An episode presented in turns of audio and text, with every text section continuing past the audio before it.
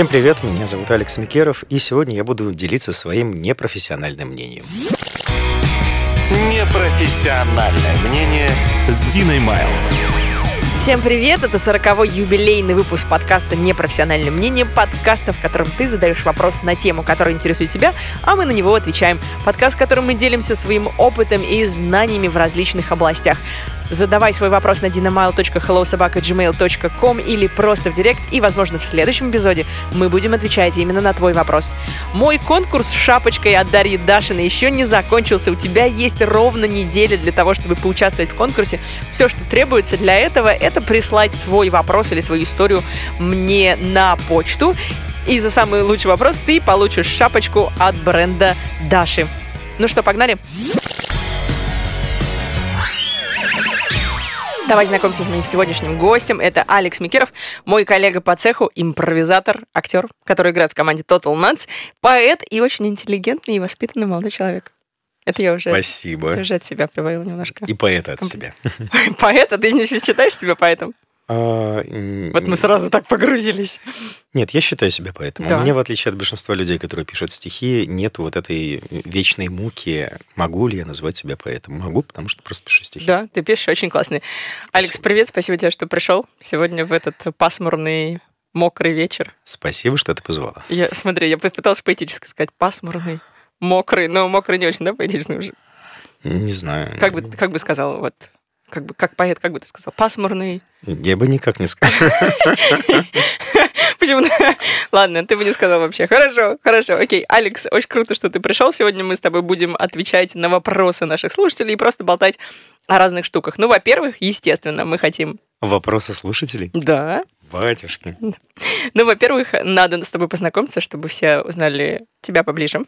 Вот, для этого у меня есть специальный... Так, подожди, ну, конечно же, я забыла. Тут у меня стаканы просто после... э, Дорогие после- слушатели, после если, если что, Дина пытается достать стаканы. Мне нравится начало этого разговора. Я, Ну, мы сейчас будем пить что-то? Ну-ка, так как ты поэт, А, я хочу звоночек с- у тебя. У меня звоночек, тебе он знаком очень. Я- Итак, он мне снится в, в снах уже, кажется. рубрика называется «Рандомный длиц», где мы узнаем о гости самые ненужные факты. Ты готов? А, конечно. Поехали. Давай про стихи. Почему про стихи? Очень мне нравится, как ты пишешь. Я думаю, что многим. Давно ты пишешь стихи вообще?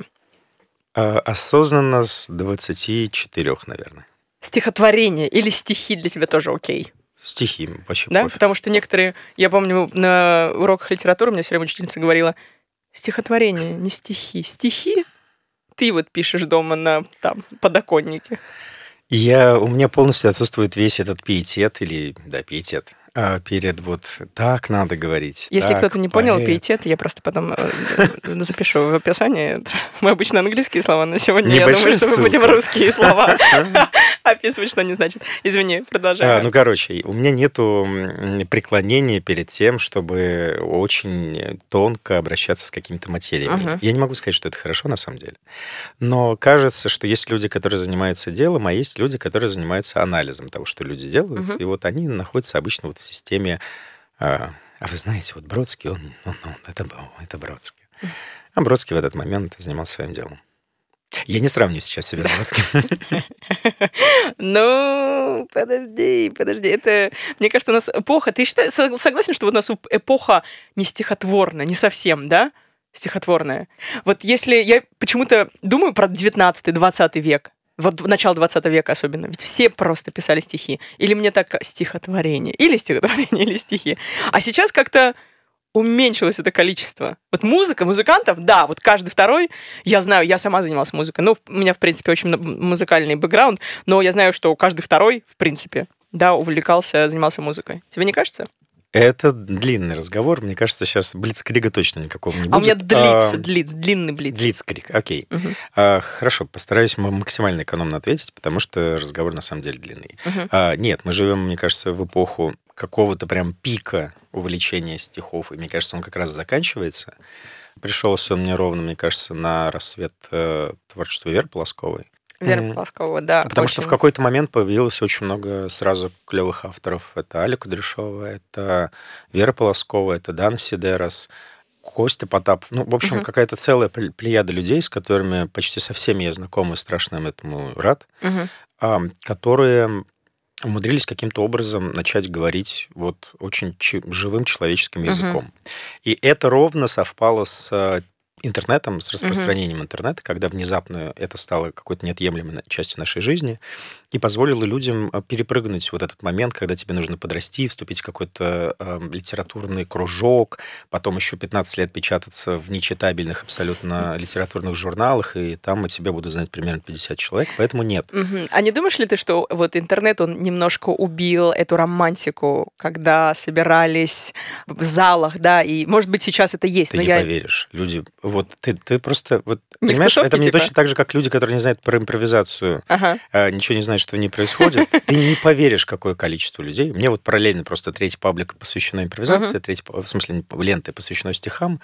Ты не представляешь каждый день, какое безумное количество мест, где люди собираются почитать Ну все, я закрыла рот, потому что я реально, наверное, просто не знаю. Но из всех, кого ты назвал, единственный, наверное, автор, которого знаю, это Вера Плоскова. Я действительно одно время прямо не очень увлекалась. Ты не знаешь о Зюбре? Мгм. О, это, она, она прекрасная. Просто Да? Вера единственная, кто стала, мне кажется, в каком-то Такой смысле... поп. Дело не в поп. А, дело не в поп, наверное, все-таки действительно, во-первых, Вера, ее можно рассматривать не только с точки зрения стихов, но еще, наверное, как явление. А, но дело не в этом, просто она единственная, кто... Явление в плане, то есть прям вот... Явление, ну давай я сейчас очень грубо скажу, наверное, медийное явление, потому Мгм. что, конечно, человек, который занимается ровно своей профессией, а ее профессия это стихи, и, в общем, ни у кого обычно в голове, когда там кем ты хочешь вырасти, при слове поэт, конечно, не возникает ощущение, что это такая вот профессия, которая Которую можно позволяет, заработать, да, да. которую можно Мгм. заработать. Конечно, Вера зарабатывает, я так понимаю, не совсем стихами, а больше выступлениями. Но она Да. единственная, кто, в общем, выбрала этот путь как профессионально. Потому что Дан- Дана Сидерес, например, прекрасный тоже поэт. Она вот Мгм. сейчас больше ушла в драматургию. А У нее Мгм. вот прекрасные совершенно пьесы сейчас выходят. Одна из них у Константина Райкина в э, Сатириконе поставлена. Классно. Скажи, пожалуйста, тебе лично что дают стихи? Вот ты сказал, что в 24 так начал уже серьезно увлекаться. Почему? То есть это как-то просто тебе захотелось вдруг? Или ты... Для тебя это Нет, способ это, это терапии? вообще, это вообще было не просто никогда. Я не любил стихи категорически. Лет до 20 вообще их не переносил. Мгм. А мне казалось, что стихами занимаются болезненные нервные люди. А потом ты понял, что ты такой? Так, да, так, так оно и оказалось. Я могу прям рассказать, как это возникло, потому Мгм. что, наверное, я нашел какие-то свои детские тетрадки, и там вдруг выяснилось, что, оказывается, я и там в девятом, десятом, одиннадцатом классе что-то писал. А, История со стихами началась вообще очень просто. Я э, на первом курсе, да, на первом курсе а, работал в компании «Святой Источник». Мгм. Я, значит, стоял в магазинах рядом с кулерами и должен был рассказывать людям, как это прекрасно пить чистую воду, особенно, значит, из кулера «Святой И Источник». ты, и ты в стихах рассказывал? Нет, нет, нет, нет. Дело было не в этом совершенно. Иногда там просто народу не было, иногда мне не хотелось, в общем-то, Мгм. работать, поэтому я стоял, передо мной было бесконечное количество чистой бумаги. Я очень люблю петь, на самом деле. И... Но при этом у меня очень плохая память. Поэтому каждый раз, когда я пел какие-то песни, я очень быстро достраивал просто какие-то строчки, чтобы была какая-то рифма. Там я, наверное, и научился рифмовать очень быстро. Мгм. А, и в какой-то момент наличие в руке ручки и перед тобой пустой бумаги привело к тому, что я начал писать. Мгм. Но и вначале это было таким просто, ну вот, ты что-то делаешь, ну как бы, ну получается, получается. В общем, я не обращал на это внимания. И в какой-то момент, когда я завел ЖЖ. Все такие сразу... и все такие, «О, Понятно, все, можешь не, смотрите, можешь не говорить, сколько Стар- тебе лет. Стар, Старпер студия. Ам, Нет, он был тогда прекрасен, на самом деле в ЖЖ нет... Там э, он до сих пор существует. Он до сих пор существует. Я с трудом пытаюсь вспомнить собственный логин, потому что у меня до сих пор какое-то количество стихов, которые бы надо перенести в разные, в разные медиапространства. Мгм. Они все сосредоточены, в общем, на ЖЖ. У ЖЖ есть очень удобная функция, которой нет других соцсетей. А это возможность быстро найти по архиву все, что тебе нужно. У него Мгм. встроенный... Ты сейчас рекламируешь ЖЖ, чтобы туда вернулся народ. А вы знаете, есть очень удобная функция вот в районе. А вы знаете, до одноклассников была другая, более А в популярная. Одноклассниках можно 5 плюсом получать вообще. Вот. И нет, у ЖЖ была прекрасная вещь, которая называлась анонимность. Мгм. Там я случился как Алекс Стоун, и долгое время писал туда не стихи, а какие-то заметки про жизнь, особенно, ну, как бы, когда мне не хотелось, чтобы люди понимали, что это пишу я. В общем, в один прекрасный момент стихи стали очень давляющей историей, которая выглядела очень просто. Ты не можешь уснуть, пока не напишешь текст. Интересно. И это было, в общем, мучительно, и было мучительно все, наверное, там, не знаю, с 22, 23 лет до 27, до 28. Uh-huh. Вот у меня было 4 года, когда я э, их искренне не любил. Написал. А, написал. Потому что, когда ты дописываешь стих, Дальше начинается просто эндорфиновый фейерверк, угу. потому что когда ты вдруг понимаешь, что вот как-то эти слова сложились, и что-то они там значат, и что-то за ними стоит, ты, во-первых, а, удивляешь сам себя, и это очень важный пункт, потому угу. что именно этим я занимаюсь, именно поэтому я занимаюсь импровизацией. А, мне дико нравится удивлять сам себя, поскольку окружающий мир редко, и чем старше я становлюсь, тем все реже меня удивляет. А, поэтому мне нравится удивлять самого себя, но и заодно и других. Я поняла. И ты в какой-то момент дописываешь стих и такой думаешь, господи, я же гений! Это там часа три ночи, ты думаешь, ага. боже, я... И прям такой, ху, ну и прям и засыпаешь. Вот, ты встаешь, с, встаешь с утра... Гани, Гани. Ну, наверное. Гани. Нет, я, сладенькие сны не, после, после, после стихов крепко спишь. На утро просыпаешься, значит, смотришь, а ты понимаешь, что это не гений, а говно. И идешь жить дальше. Это вот, мне нравится, как у нас вся вот жизнь, жизнь творца стихотворного сейчас перед глазами. Хорошо? Ну вот, а в какой-то момент, когда мне было, наверное, 28-29, я написал, кажется, самый свой угу. до сих пор знаменитый текст. Я вдруг понял, что стихи дарят очень многое, потому что, наверное, какие-то все мои эмоциональные сложные моменты в жизни, они помогли угу. преодолеть, потому что иначе все могло бы закончиться как-то по-другому. Я поняла. Вот у меня вопрос как раз был, но ты уже ответил на него. В принципе, тебя вдохновляют именно на написание стихов какие-то сложные моменты именно, да? То есть нет такого, что «Какой сегодня прекрасный день! Я напишу об этом стихотворение!» Нет, никогда. Хорошим днем, слушай, хорошим днем, как счастьем, ты просто наслаждаешься. А, я не знаю, честно говоря, как это возникает. А, я думаю, что... Это не моя мысль, я думаю, что ее скажет примерно любой человек, даже не про стихи, а вообще про творчество. Ты, скорее всего, работаешь неким медиатором. Твоя задача не в том, чтобы что-то придумать. Во всяком случае, если мы говорим о каком-то искусстве на короткой дистанции, песни, скорее всего, стихи точно делаются по этому формату. То есть у меня никогда не было такого, М, у меня есть два с половиной часа, почему бы мне а, не написать стишок? А, нет, всегда внутри начинает звучать звучать текст. Дешевое время. Я его убью написанием да, да, да, да, да. Не-не-не, все, все совершенно наоборот. Внутри тебя начинает звучать текст, угу. какие-то 3-4 строчки, а дальше ты начинаешь мучительно их дописывать. У меня есть тексты, которые там 5-6 лет не дописаны. Я хочу страшно дописать поэму, которая посвящена угу. всем, э, всему тому, что происходит в России последние 7 лет. Угу. Она началась ровно с первых митингов.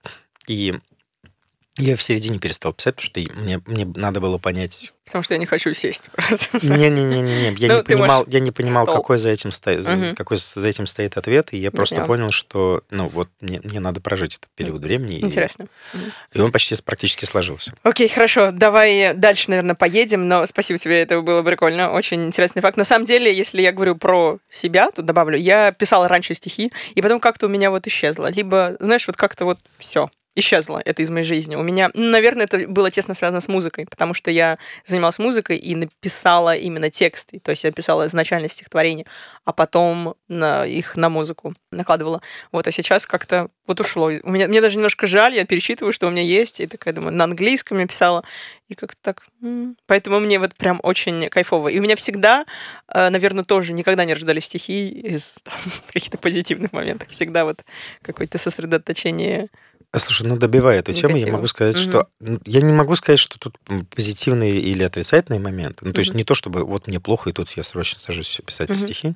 Я думаю, что это связано ровно с одной простой вещью, поэтому, например, сейчас в моей жизни стихов сильно меньше. У меня был текст, в котором была строчка «Дай мне день тишины, и к вечеру будет стих». Вот когда ты остаешься сам, ну, как бы один на один с собой, у нас же у всех всегда идет вот этот внутренний монолог. Просто мой внутренний монолог, он вот оформлен в какую-то ну, определенную мелодику. Угу. То есть я, я думаю, что если я сутки двое побуду один ну, сам собой, я в какой-то момент, ну, типа, этот текст просто сам сформируется. Хорошо. Спасибо. Поехали дальше. Эм, пам Следующий вопрос про путешествия. Какой твой самый большой культурный шок был? Я знаю, что много путешествуешь. Где? Культурный шок? Угу. Есть? У тебя был такой вообще с тобой культурный шок какой-то? Нет, я, я принимаю мир таким, какой он есть. Так, ладно. Ну, э, не... не было такого, что «Воу, окей, ну в какой-то стране, понимаешь, там, например. А, у меня, если у меня был, наверное, в Азии культурный шок.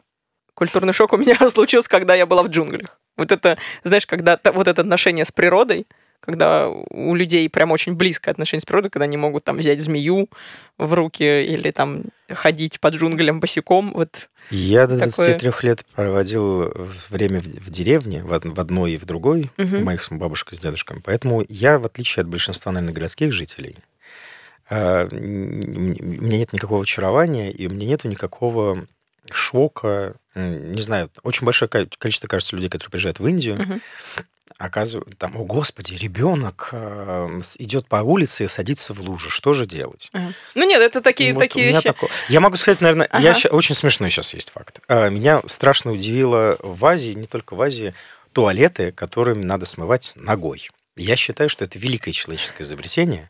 Почему так не во всем мире? В я поездах так. Я, я не понимаю. Нет? Ну, они так, Старых.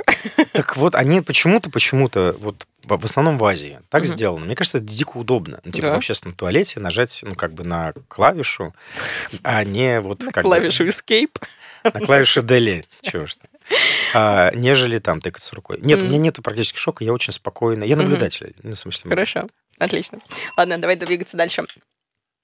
Какое у тебя тотемное животное? пантера. Почему пантера? А, прям, пантера, я ждал этого вопроса. Ну, потому что я часто... Я не думаю... Мне даже интересно, будет ли какой-то вопрос, который сам себе не задавал.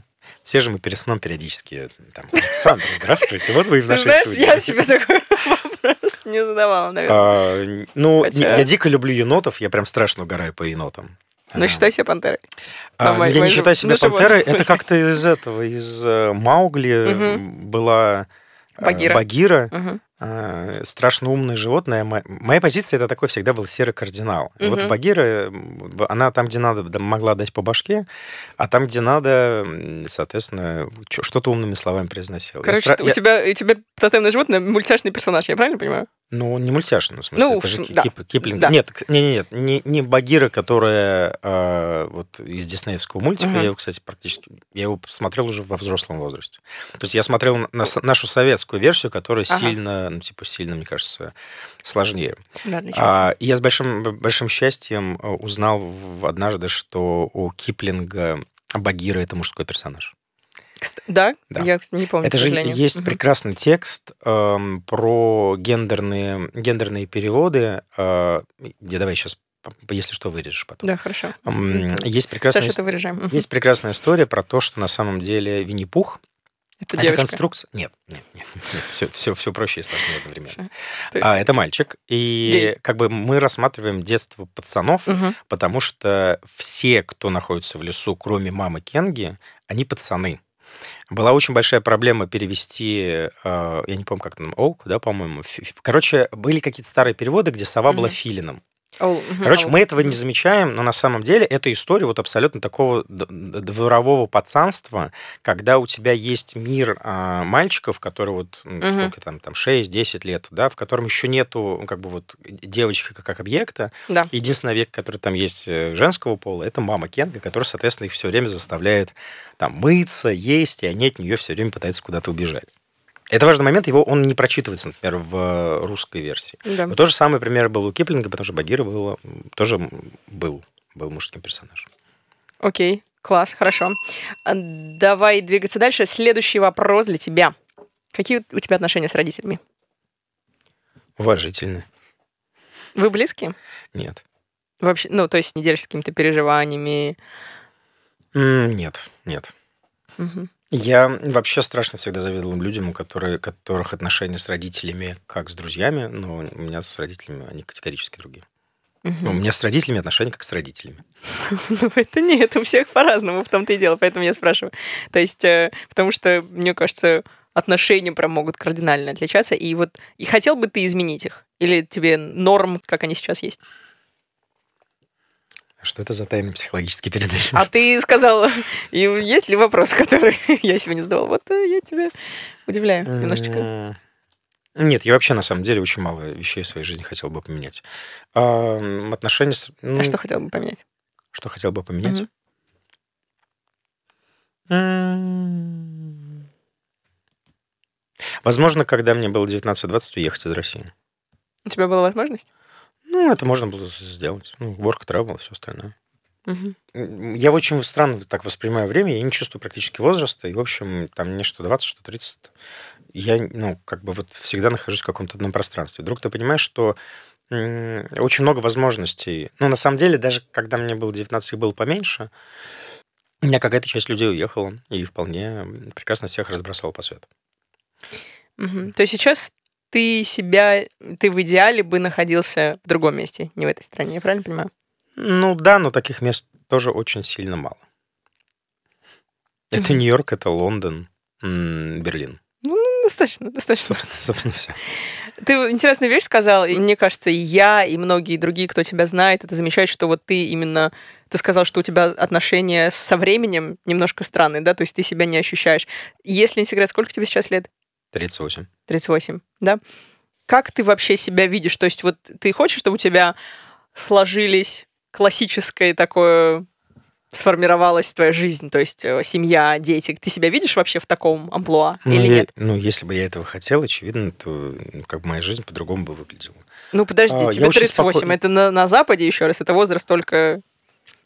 Опять же, у Вот, меня друг вот вот живу недавно женился, ему 37 лет в Лос-Анджелесе. У меня никогда семья не входила в приоритеты жизненные. Я поняла. Мгм. Ну, то есть для меня это как, ну, типа, сложится, сложится, не сложится. Ну, то есть вот галочки про «О, Господи, мне уже 30, и я до сих пор не женат, что же делать?» У меня не было никогда. Мгм. Ну, и как показало все мое 30-летие, и слава богу, что я не жена. Хорошо. И тебе нравится быть в таком состоянии, да? Ам, Ну, это еще раз, я просто и спрашиваю, никакого, естественно, здесь нет подвоха. Типа, Алекс, что? Все слышали, нет подвоха. Нет, конечно, мы все, ну, типа, жизнь любого человека, его мировоззрение трансформируется.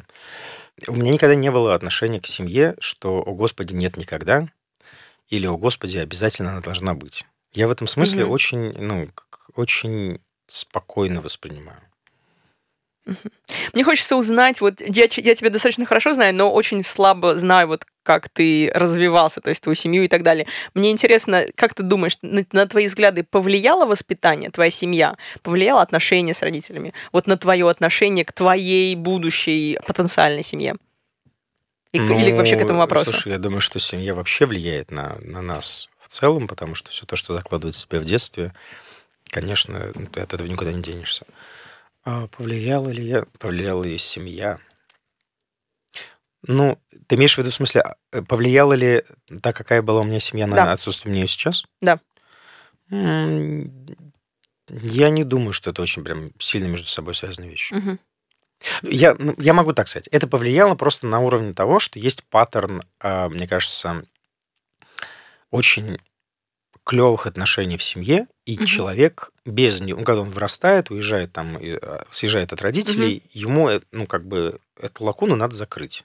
Мгм. Еще одно умное слово, дадите ссылку, что такое лакуна. Обязательно, Википедия. У меня не было этой вещи никогда. Ну, то есть мне, меня в меру уважительные отношения с родителями, а, там нет никаких трагедий или каких-то экстра драм. Мгм. Просто вот для меня никогда семья не, не было какой-то вот ролевой Такой моделью. happy place, типа, да? Да- даже не про happy place. Она никогда не была чем-то, что вот как mandatory. Ну, типа что-то, что у тебя обязательно должно быть. Мгм. Хорошо. Окей, ладно. И еще заключительный вопрос в нашем рандомном длится. Какое твое хорошее и плохое качество, по-твоему? Бабах. Это я теперь всем задаю. Это нужно по вопрос. одному, да, по одному назвать. Да, лучшее и худшее. Я вообще себя так не оцениваю. Ну, э, из Я знаю, что из- сложно, но... Нет, из худших, из худших, наверное, то, что можно прям обозначить, а, это у меня проблемы с тайм-менеджментом. Прям Мгм. очень большие. Я опаздываю, я опаздываю Коллега. постоянно. Да. А с другой стороны, как бы я живу в пространстве, в котором, ну, я не знаю, кто не опаздывает. А иногда то, что ты опаздываешь, очень сильно экономит тебе многие, много нервов, времени и всего остального.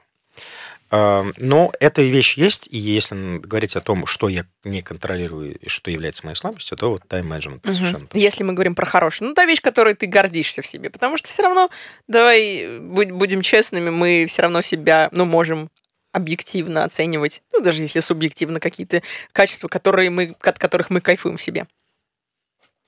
Не знаю, я себя в целом кайфую. Ну, я, я не... Ну, то есть, я честно, прям, меня нет такого, что я сидел такой, «М, Алекс, смотри, какая клевая в тебе черта, давай погладь себя по голове за нее. Ну, смотри, ты же можешь выделить негативную, ты выделил негативную, я думаю, что позитивную тоже можно выделить.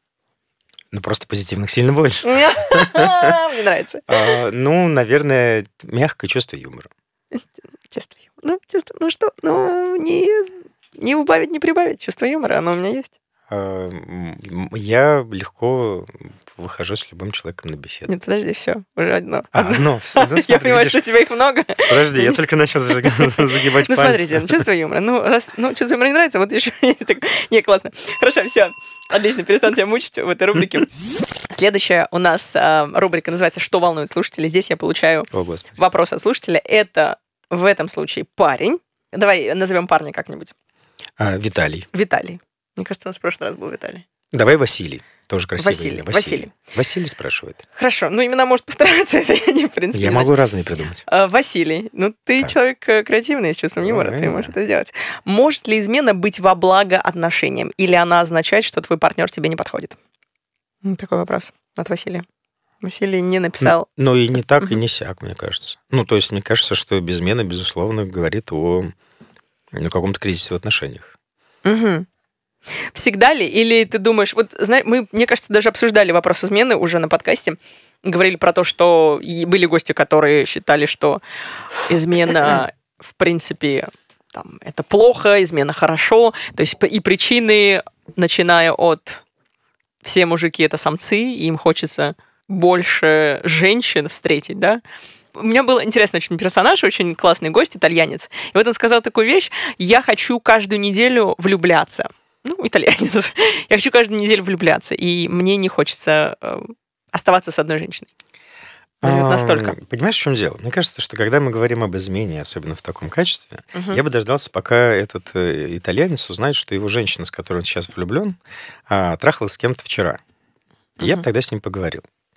А Если мы говорим про измену вообще или про позицию мужчины вообще, то мы можем там рисовать себе в голове любые ну, конструкции.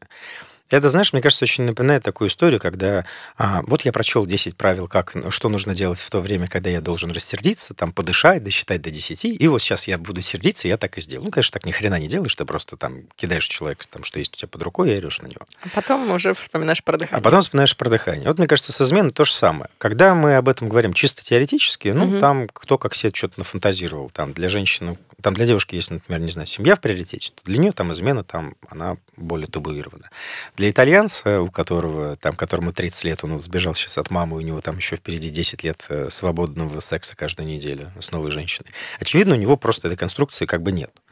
Я не считаю, что... Ну, то есть, наверное, э, наверное, э, если мы говорим о как на браке, там, в котором люди живут 10-15 лет, то, наверное, ну, ты можешь... Ну, то есть для меня не, измены, ну, типа, ни в какой системе не является положительным. Мгм. Другой вопрос, что она не является для меня какой-то, знаешь, катастрофой, как там, о, Господи, ты вот мне изменила, и все, уходи, гори, умирай. Так, как ты оправдываешь для себя тогда это? Я никак не оправдываю. Ну, в смысле, это каждый это раз, не- это всегда очень частный случай. Да. Ну, я не могу, кстати, сказать, что... Ну, в смысле, у меня была очень большая кровавая любовная история Мгм. с любовным пятиугольником, где никто Ух. не был, никто не был на принцем в белом пальто, особенно я в том числе.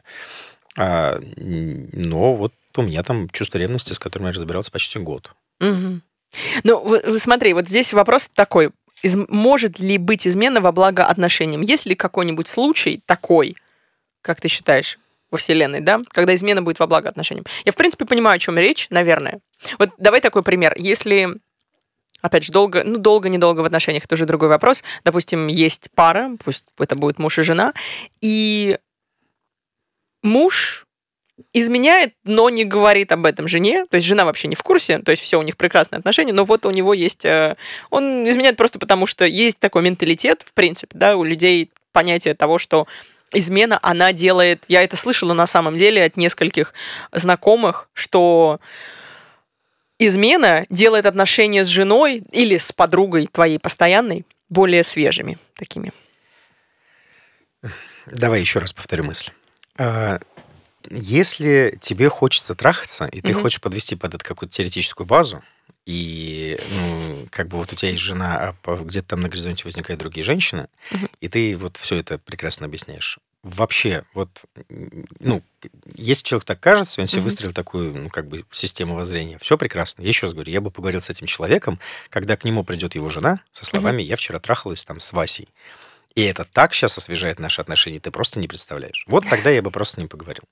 Мы всегда, мне кажется, когда мы вот в, той- в той конструкции, о которой мы сейчас говорим про измену, это всегда немножечко история про эм, меня и, и отсутствие у меня ответственности.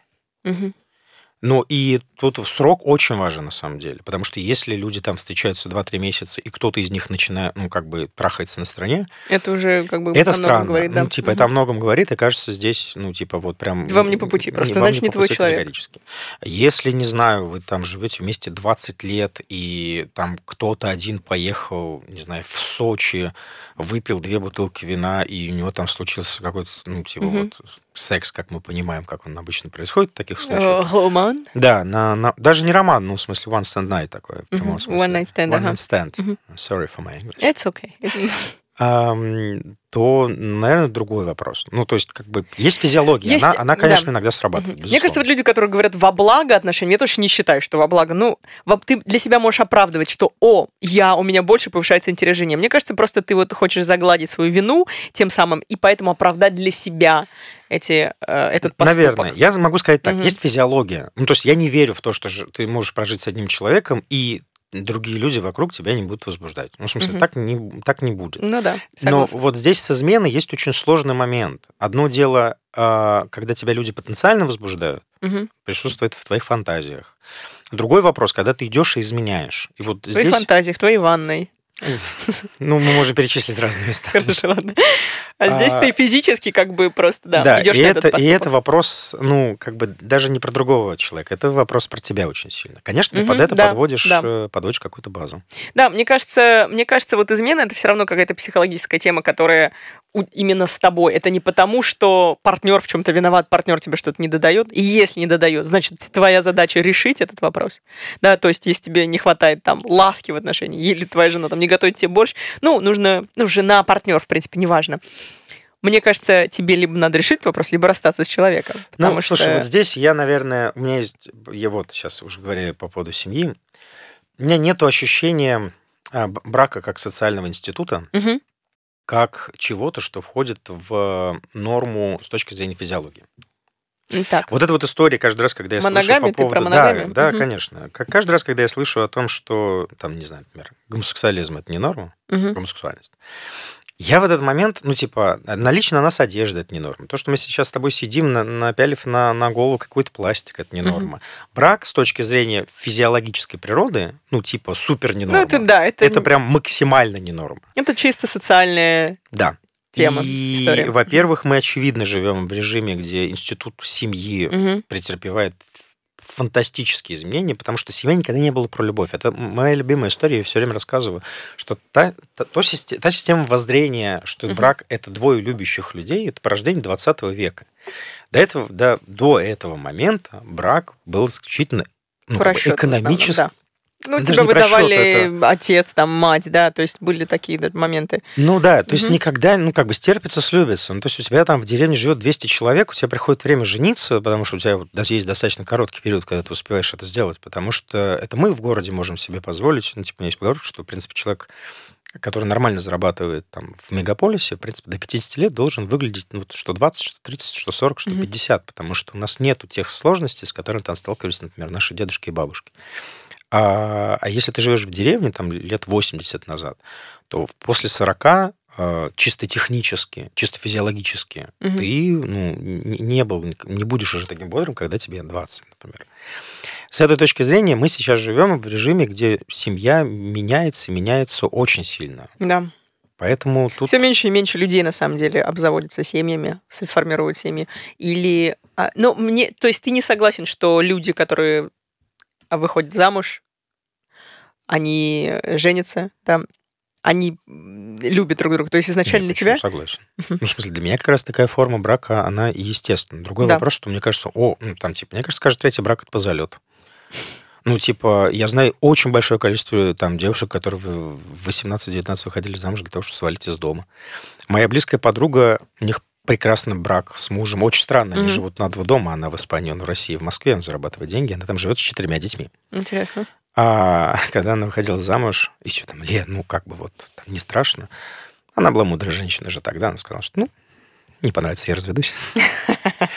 И, в общем, ну вот мне такой подход значительно ближе. То есть у меня никогда не было в отношении брака какого-то этого, знаете, о, господи, Ну вот нужно, нужно, да? Вот, вот. в этом плане. Но я искренне счастлив, когда люди влюблены в друг друга. Брак это прекрасная вещь, если ну, вот, тебя сложилось. Хорошо, в общем, ответили мы Василию. Может ли измена быть во благо отношениям? Ну, в твоей голове может, но в целом, мне кажется, это значит, что у тебя не особо отношения удачные, мне кажется, да? Мы можем Ну, сказать? давай, давай Да? так. Хорошо, все, надеюсь, ответили. Поехали дальше. Дальше. Агриппина.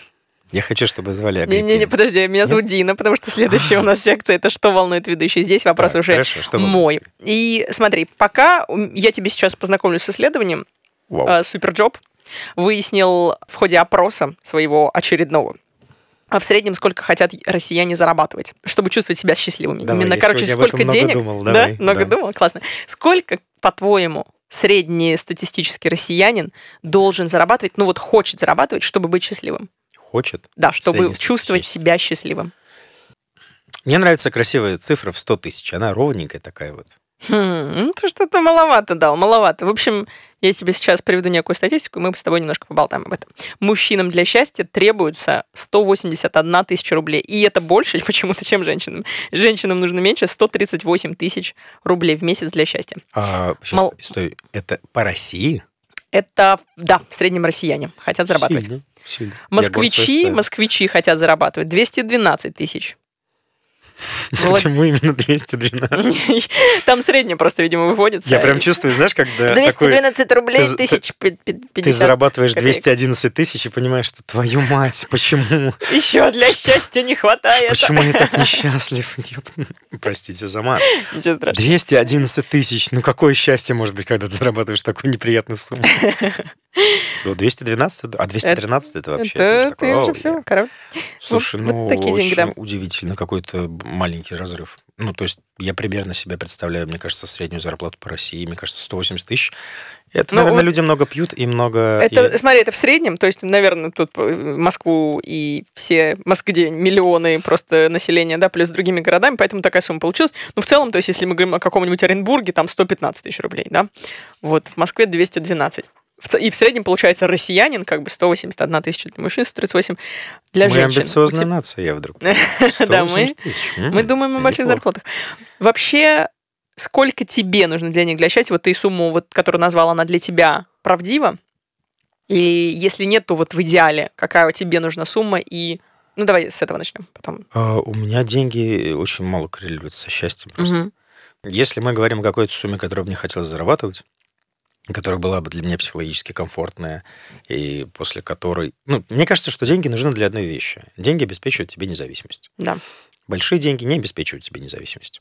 Поэтому мне кажется, что полмиллиона в месяц для меня был бы прям вот самая оптимальная сумма. То есть, значит, всем остальным ты соточку дал. А для меня, ну, полмиллиона. Нет, ты сказала... Подожди, нет, нет, ты сейчас сказала про сред- среднестатистических россиян. Ага. А, Я зарабатываю больше, чем счастье среднестатистического россиянина. А, Ну, вернее, в смысле, то, что назвал сейчас я.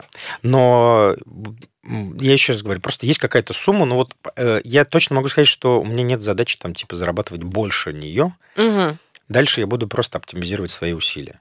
Больше того, мне кажется, любой умный человек в какой-то момент своей жизни, лет, это, мне кажется, после 45, у меня есть, еще есть время, Есть. а, думает не о том, чтобы много зарабатывать, а о том, чтобы очень сильно сбалансировать свой доход а, и зарабатывать эм, достаточно большое количество денег минимальными, минимальными затратами. Да. Потому что, конечно, в какой-то момент ос- Ну, э, т- то, как ты можешь пахать в 20, 25 и 30, конечно, ты в 45, во-первых, уже чисто физически так не сможешь. Во-вторых, ты же начинаешь очень э, в каких-то вещах... Вот это я буду делать, это я не буду Мгм. делать. Я поняла. Вот ты знаешь, я, например, лично стала больше ценить время, больше денег. Вот у меня сейчас такая позиция, что я, я осознала для себя, что для меня время это самый дорогой ресурс. И я не буду, даже если мне предложат заработать какие-то деньги там завтра, но при этом я буду понимать, что на это я потрачу больше времени, чем для меня сейчас комфортно, то я не буду это делать. Просто потому что даже я лишний раз могу отдохнуть, потому что настолько как-то меня выматывает иногда вот этот темп в Москве, где я прям очень много всего делаю, и я хочу, я сейчас больше ценю свое время. Даже это не касается не только зарабатывания денег, но каких-то встреч, каких-то задач, которые вот я просто думаю два раза, да, перед тем, как сделать. Мне нужно это делать или я не буду это делать? Знаешь, где ужас самый экзистенциальный? Mm-hmm. Друзья, Где? экзистенция вы тоже сможете посмотреть э, в интернете, что это такое. Нам нужно... Нам нужно Самый страшный экзистенциальный ужас заключается, знаешь, в чем? Угу. Ну, то есть нет, та стадия, которую ты сейчас говоришь, она, конечно, ну, она, она правильная. В общем-то, по-хорошему было бы прекрасно, если бы мы в этом режиме существовали, может быть, даже с самого начала. Нам всем, конечно, надо перерыть очень большое количество чернозема для того, чтобы ну, там, владеть профессией. Угу. Надо сделать очень много лишних вещей для того, чтобы в какой-то момент научиться их не делать. Да.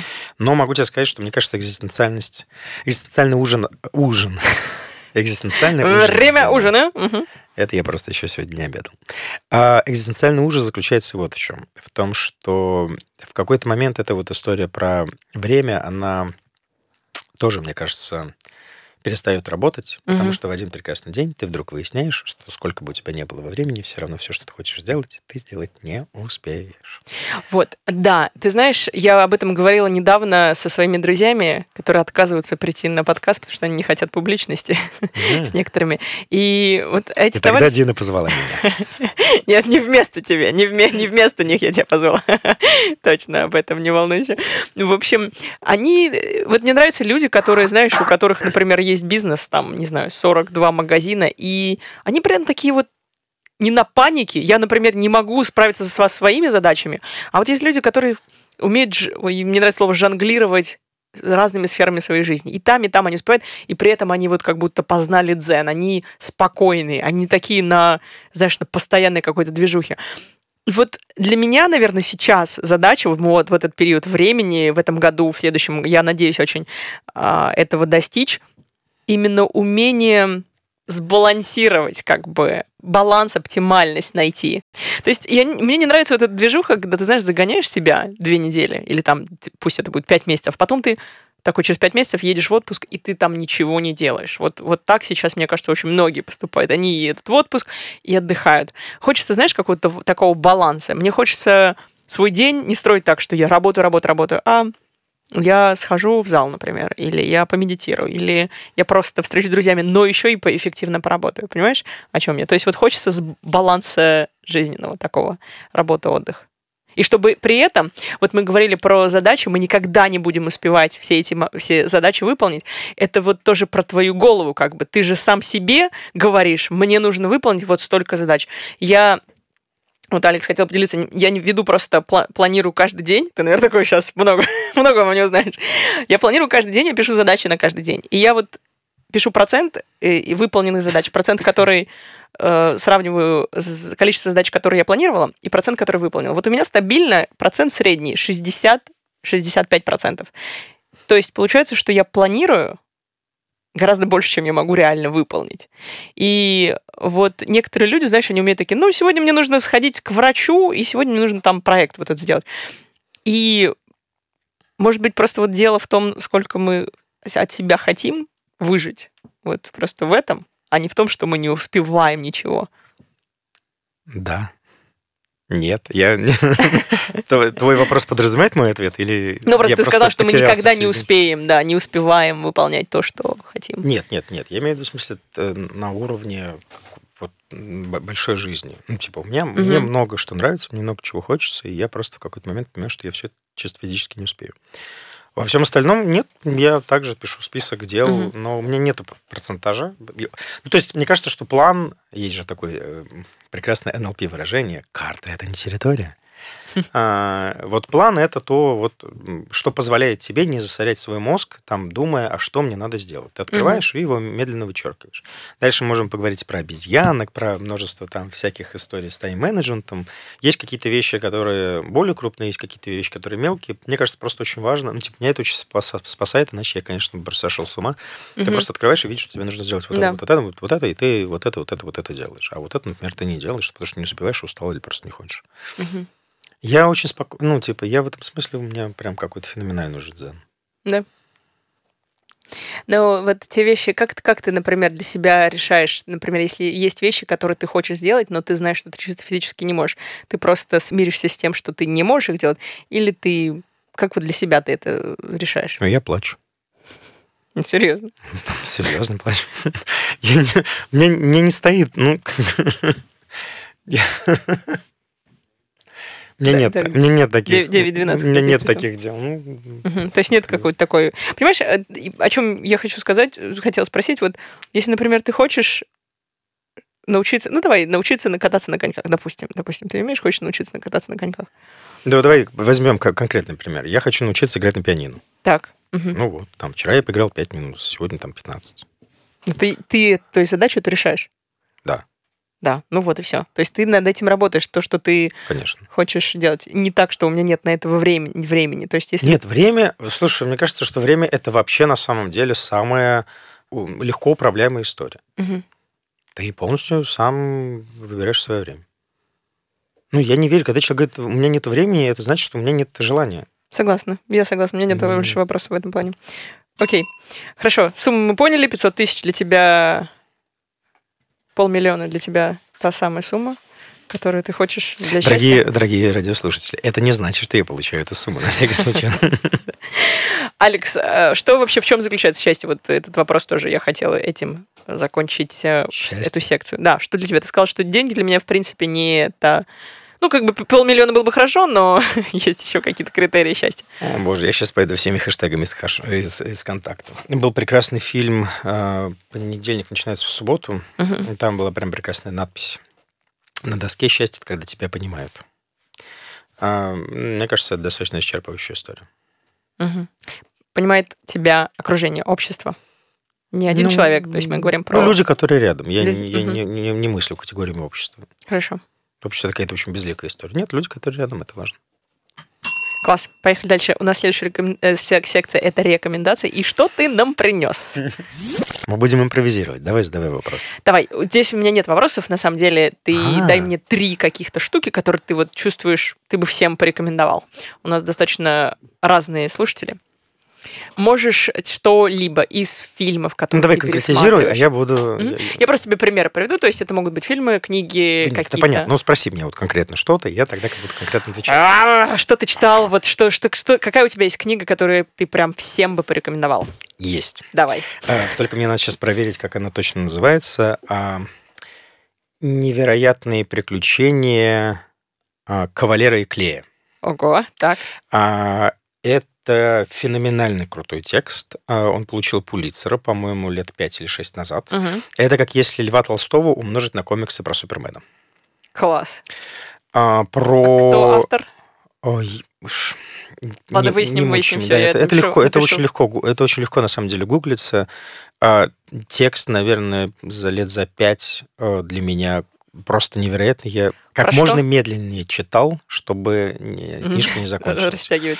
Там есть две параллельные истории. История про то, как два еврейских мальчика, ну, мальчика, молодых, молодых людей пытаются вызвать своих родственников, которые остались в Европе в э, фашистской Германии, они евреи, соответственно. И параллельно они делают карьеру людей, которые пишут комиксы. И там история, как бы, они, раз- ну, то, что они придумали эскаписта, а, чувака, который умеет э, э, сбегать от, от- отовсюду в честь, значит, Гарри Гудини, который как бы с этой Германией борется. Там очень большое количество пересечений выдуманного Мгм. и Настоящего, реальных да. вещей. То есть это целая энциклопедия того, как зарождался жанр комикса. Всем людям, которые любят комиксы, я прям, это прям must-have must-have, просто в обязательном Окей. порядке. У меня случилась истерика в тот момент, а, когда они описывают сцену у одного из молодых людей, соответственно, он влюблен в девушку, у нее очень богатый отец, и он устраивает вечеринку у себя. И на этой вечеринке присутствует... э, ну вот. Вот, вот, вот моя память меня и начинает подводить. А, присутствует американская актриса. Присутствует американская актриса. Окей, поехали. Присутствует американская актриса, очень известная в Америке. У нее есть своя актерская школа, в которой я занимался. И очень забавно, когда э, ты тебя учил человек, которого учила она, Мгм. а тут она присутствует вот в художественном тексте. М, Эффект, э, ну как бы Присутствие когда, да, знаешь. эффект присутствия, когда у тебя вдруг миксуется реальность и вымысел, это какая-то ну, феноменальная просто штука. То есть у тебя прям взрывается в этот момент мозг. Ну, это как, я не знаю, если бы там твой дедушка знал Николая II, например, вот что-то вот из, вот что-то из этой истории. Классно. Это не с импровизацией связано, да? Не чарно? Нет, чёрный нет, нет, нет, нет, нет, нет, нет. Окей, хорошо. Это у нас по книге. Давай мы теперь порекомендуем какой-нибудь э, фильм, который ты вот пересматривал много раз. Или который всегда у тебя в памяти. Пересматривал, и которым... Слушайте, а я... Нет, я по-другому сейчас сделаю. Давай. А, я тут на днях посмотрел Джокера позавчера. Ой, так, только не спойлер, я еще не А, успела. Нет, там нечего спойлерить. Это уникально монотонный фильм. А, Я всем рекомендую посмотреть э, Тима Бертона «Бэтмен» и «Бэтмен возвращается». Две...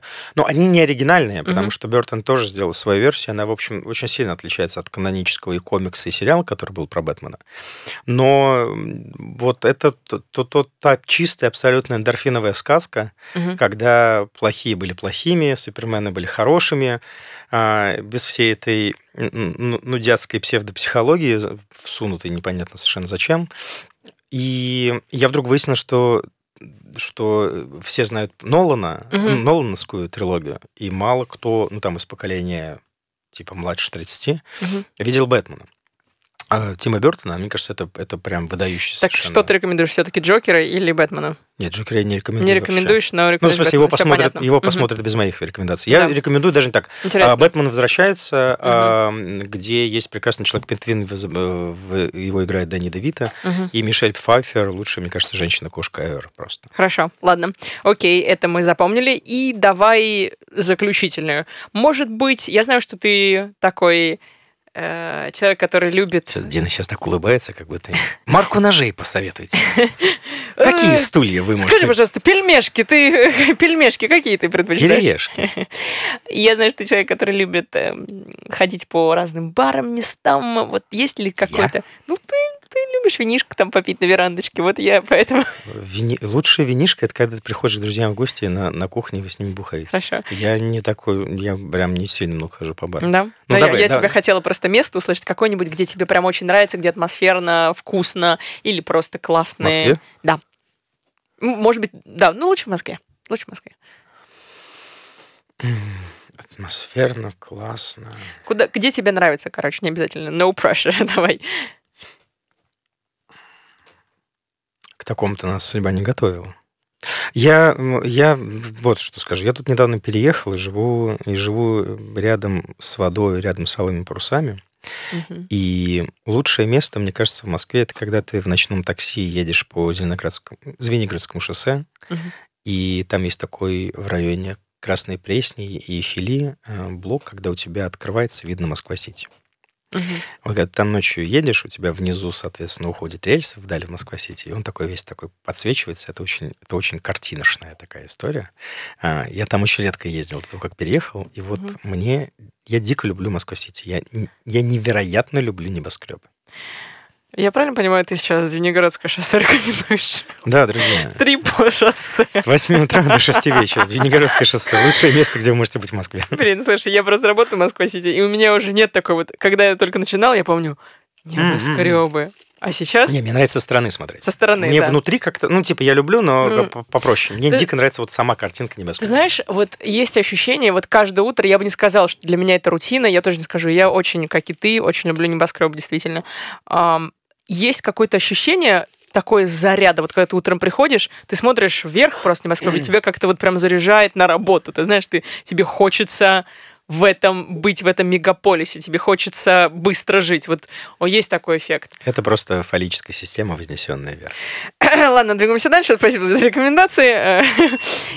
Теперь смотри, Алекс, у меня есть новая рубрика. Я пока ее тестирую, посмотрим, как она зайдет. Давай посмотрим твое последнее сообщение, твою последнюю песню в плейлисте и штуку, на которую ты потратил деньги. У меня телефон просто не здесь. А последнее сообщение, вы не поверите, мне сделал банк открытия в виде банка точки кэшбэк на 113 рублей. Мгм. Сказал человек, который только что обозначил полмиллиона как желательную зарплату. Ну, не зарплату. Ну, мы, мы это решили отметить А, ко- так, кофейком. 113 рублей. э, Ага, хорошо. Что Э, еще там? Песня в плейлисте. Что ты слушал по дороге сюда? М, а, пу-пу-пу. А, Я знаю, что я прям... Я с утра слушал «Щелкунчик». Щелкунчик? Ты не поверишь. а, У меня знакомая, которая очень любит балет, выложила современную версию «Щелкунчика». Я совершенно равнодушен к балету. Я очень хорошо в чем разбираюсь, ну, если говорить про искусство. Но вот балет для меня вот история, где ничто в моей душе не трогает вот, вот никак. А, и сейчас будет еще одна рекомендация. Есть такой феноменально крутой э, балет. Я сегодня выяснил, что, оказывается, там э, танцевал Сергей Полунин, когда я смотрел его, э, в Ковенгардене э, «Алиса в стране чудес». Так. Он есть в записи, я его дико рекомендую всем, потому что это смешно, это феноменальная сценография. Она, например, когда проваливается вот в дыру, прыгает за кроликом, Мгм. а, там кто танцует балет, как их зовут? А Танцоры? Танц- а, Есть уже профессиональное какое-то название. Ба- Балерина. Балерина. Она, она уходит как бы за задник, ну, то есть там, там Ага. прорезь в заднике, она как бы пролезает в него, и дальше начинается 3D-проекция на экране, Ага. где она летит. Ну, меня взорвало просто мозг. Это была моя первая поездка в Лондон. Мы до- достали, достали стоячие места. Ого, даже есть такое. Стейбл, да, прям такие, как, вот как коники стояли в, в Ковенгардене за какую-то, ну, 10, 10 фунтов. Это просто смешная цена. А, и все три часа я просто вот стоял с круглыми глазами. И сегодня я увидел э, современную вариацию, насколько помню, ее делал наш русский режиссер, по-моему, в Париже, «Щелкунчика», где не про вот чувака, который орехи грызет и вот борется, значит, с крысами, а про... Там есть некая аллегория про первую любовь девочки. Мгм. И это некий микс между балетом и контемпори. Я вот сегодня прям завис, смотря на это. Это очень круто. Класс, это можно посмотреть в записи. А, м, маленькую версию, да? Заходите ко мне в Facebook, я ее выложу сегодня, постараюсь. Хорошо. А, а, Алиса в стране чудес, да, она прям Мгм. записана полную. Класс, хорошо. И это обязательно будет в ссылке и рекомендациях. И вещь, на которую ты потратил деньги. Последняя. Ну, какая-то крупная покупка. Нет? Не. Кофе. Кофе Так, с так, кленовым подожди. пирожком. Кофе я тебе купила, не при... Ну, в смысле, я- я Пекан, купил тебе, пекан. да, Я кофе. сейчас только поняла, что ты на пекан Да, вот потратил на это я потратил. Так, хорошо, я продумаю, вообще рубрика это имеет смысл или нет, пока у меня останет. И еще заключительный, Давай. заключительный вопрос, который у меня есть к тебе. Назови, пожалуйста, три хороших российских импровизатора, по твоему мнению. Давай про пекан лучше. Я Любимых твоих. Давай так. Ну, которые тебе вот симпатичны. Но это не импровизаторы, это люди. Импровизаторы. Нет, ну в смысле, что э, эти импровизаторы мне могут импонировать как люди, но... Нет, импровизаторы давай. Мы, мы не как Я людей не знаю, я не оцениваю просто. Ты- ты- ну, смотри, есть вот тебе, если спросят, например, три любимых музыканта, или по твоему мнению, ты назовешь их. Ну, на- на- наверное, Но у меня назовешь. нету ни с кем из импровизаторов такого там эмоционального коннекта. А тебе не как- нужен коннект, чтобы оценить э, хороших российских импровизаторов? Алекс? Ну, вот я не считаю себя, ну, как бы достойным оценивать других людей. Ай, ладно, все понятно. Ну, в смысле, я уважаю ребят, с которыми я работаю. Мгм, Мне кажется, мы делаем, мы делаем смешно. мгм. Короче, все они в твоей банде. Они все в моей банде. Всё, ладно, все, хорошо. Просто вырежем, потому что это неправда. Хорошо. Алекс, если бы ты мог выбрать стихи или импров? Импров, потому что внутри импрова можно делать стихи. Хорошо. Что главное в жизни?